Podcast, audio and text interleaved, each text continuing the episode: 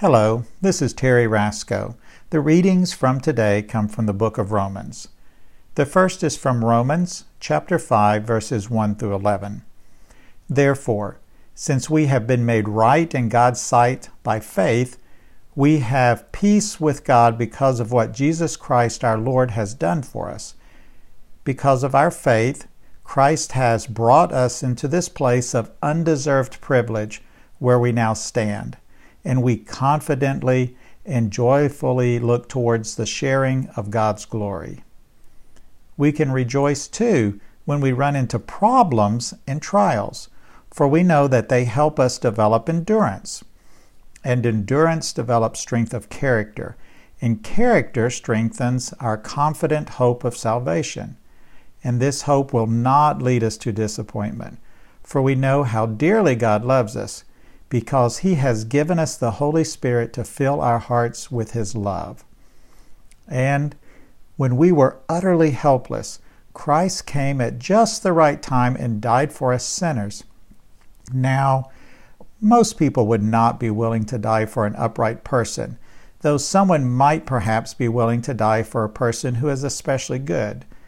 But God showed His great love for us by sending Christ to die for us while we were still sinners. And since we have been made right in God's sight by the blood of Christ, He will certainly save us from God's condemnation. For since our friendship with God was restored by the death of His Son, while we were still His enemies, we will certainly be saved through the life of His Son. So, now we can rejoice in our wonderful new relationship with God because our Lord Jesus Christ has made us friends of God. The next passage is from Romans chapter 13, verses 8 through 14. Owe nothing to anyone except for your obligation to love one another.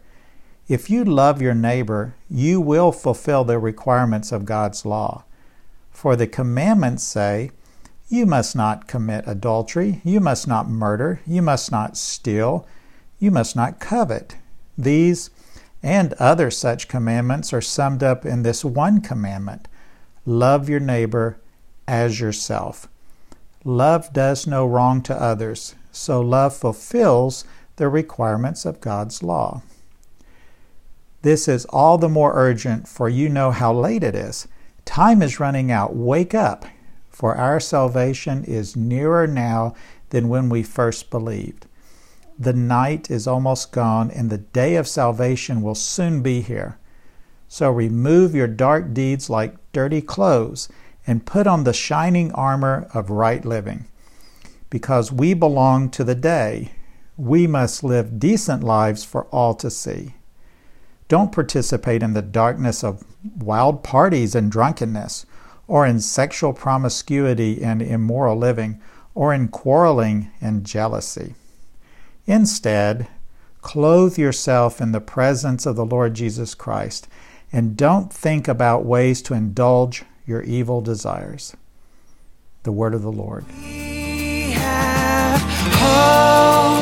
like a prayer to get through the night.